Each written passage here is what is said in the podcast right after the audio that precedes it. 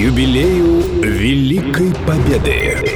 Истории о войне на Авторадио. Здравствуйте, друзья! Сегодня мы отмечаем великий праздник – 70-летие Победы в Великой Отечественной войне. Сегодня мы чествуем ветеранов и тружеников тыла, благодарим их за мужество и героизм, за то, что они выстояли в годы войны. И не просто выстояли, а смогли сквозь все роковые и сороковые пронести в сердце добро, человечность и любовь. В 1974-м Леонид Быков снял замечательный фильм «В бой идут одни старики» о поющей эскадрильи капитана Титаренко и о любви Ромео и Маши. А как будет, по-вашему, небо? Осман. А как будет, по-вашему, дом? Мецезна Севаман. Так длинно? Это по-узбекски. Я люблю вас, Маша.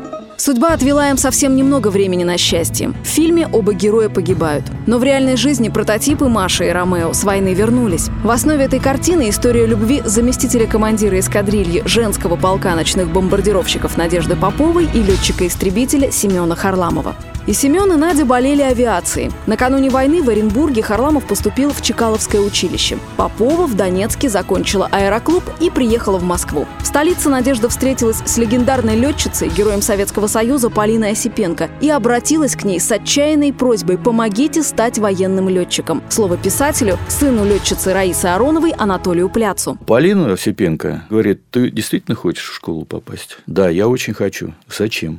«Потому что я хочу наравне с мужчинами летать, я хочу наравне с мужчинами воевать». «Ладно, вот тебе бумага, вот тебе ручка, пиши». «Куда?» «На имя главкома ВВС. А я рапорт напишу. И вот с этими бумагами ты пойдешь на прием именно к главкому ВВС лично».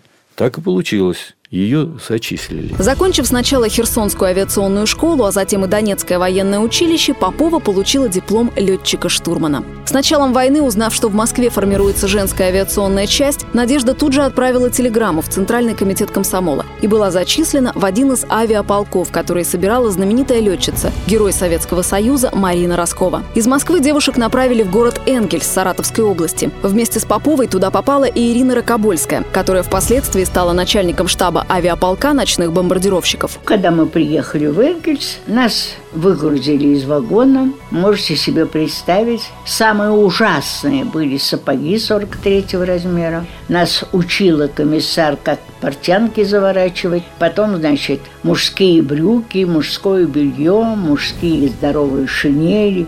Мы, значит, там 2 недели ела головы немытые, космы торчат. В общем, прочитали приказ всем девушкам постричься под мальчика. Косы можно оставить только с разрешения Марины Расковой. Ну, кто из-за какой-то косы пойдет к Марине Расковой? Через 3 месяца общей практики девушек разделили на 3 полка – истребители, пикирующие бомбардировщики и ночные бомбардировщики. Это были знаменитые ночные ведьмы. Так их прозвали немцы. Под покровом ночи летчицы бомбили переправы, военные склады и эшелоны. Летал женский полк на очень ненадежных учебных машинах ПО-2, сделанных из брезента и клееной фанеры с открытой кабиной летчика. Пулеметы на них появились только в 1944 году. До этого с собой брали только пистолеты ТТ. В воздухе ночные ведьмы были совершенно беззащитны. Сын Поповой, военный летчик, генерал-майор Александр Харламов. Представляете, это нужно взлететь, пересечь линию фронта. Это ночью, потому что днем их сбивали как куропаток. Прийти на цель в тылу врага, отработать по ним и возвратиться еще назад. А там и зенитки, там и все. Вот эти девчонки горели, летали до 44-го практически года без парашюта. Ну, не успеешь воспользоваться парашютом. И вот в этой военной круговерти в жизни Нади Поповой происходят события, которые иначе как чудом не назовешь. Во-первых, во время вылета на задание она сумела посадить подбитый самолет и даже царапины не получила. А во-вторых, встретила свою судьбу, рассказывает писатель Анатолий Пляц. Вот его величество случай. Именно в этот же день тоже на авиационную разведку вступил Семен Ильич Харламов. Он подбил, его подбили, его очень ранили тяжело.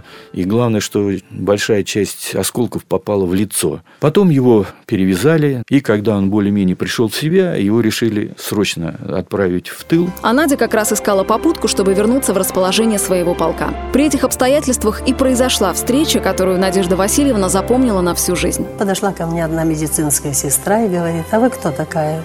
Идет летчица. Она говорит, а мы везем раненого летчика. Какого? Летчик-истребитель. Я говорю, что вы говорите? Вот на пенечке сидит, читает книжку Шолохова. До пояса раздет, стоптанные кирзовые сапоги. И забинтована голова вся. Здравствуйте, здравствуйте. Как вас зовут? Семен. А я Надя Попова. Потом за мной прилетел самолет, говорит, до свидания, все, не пишите, я Надя Попова. 588-й полк. Вот и все. Лица его Надежда не видела. Запомнила только голос. Это было в августе 42-го. И в течение всей войны судьба не раз их сводила. Это были не случайные встречи. Например, на самодеятельных концертах, когда представители одного полка приглашали в гости представителей другого. А в феврале 45-го подруги принесли Надежде газету с указом о присвоении ей звания Героя Советского Союза. И удивительное дело, тем же указом золотой звездой героя был награжден и Семен Харламов. Тогда Надя ему написала: «Поздравляю вас, желаю дожить до победы». До победы оставались считанные месяцы и недели. И 9 мая 45-го Попова и Харламов встретили в Берлине.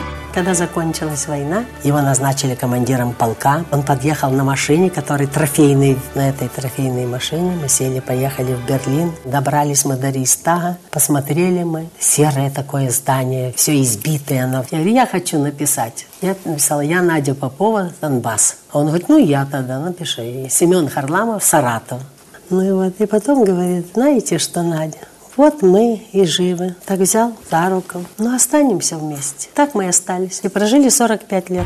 В мирной жизни Семен Ильич остался в военной авиации. Получил звание генерал-полковника. Надежда Васильевна стала известным общественным деятелем. Более 40 лет она возглавляла комиссию по работе с молодежью в Российском комитете ветеранов войны. И боевого задора не растеряла. Однажды на праздновании очередной годовщины Победы ветеранов пригласили выступить в Германии в расположении группы советских войск. Что из этого вышло, рассказал писатель, сын летчицы полка ночных бомбардировщиков Раисы Ароновой Анатолий Пляц. Командир полка говорит, ну, наверное, все-таки на этих самолетах было несложно летать, не то, что вот на наших танках. Она говорит, что? Да на ваших танках вообще делать нечего. Дайте мне кого-нибудь в помощь, чтобы рассказал, где там на рычаги там нажимать. Я, говорит, моментально схвачу и вашу эту каракатицу, запущу и проеду на ней. Залезает в танк, села и поехала. Сделала полный круг. Ну, командир танкового полка, конечно, был приятно удивлен и в благодарности выписывает ей удостоверение танкиста-водителя. Она приезжает в Москву, хвастается. А ты знаешь, вот, Семен, я там даже вот и танк освоила. Он говорит, ну ладно, идем домой. В следующий раз, наверное, ракету будешь осваивать. В память об их непростой молодости, выпавшей на военные годы, и о любви, которая помогла пережить все трудности, остался фильм «В бой идут одни старики». Каждый год мы смотрим эту картину со слезами на глазах и сопереживаем героям. Еще раз с праздником, друзья! Низкий поклон ветеранам. Ваша стойкость и сила духа безграничны, как безгранично наше уважение. С вами была Светлана Сотникова. Истории о войне. К 70-летию Победы на Авторадио.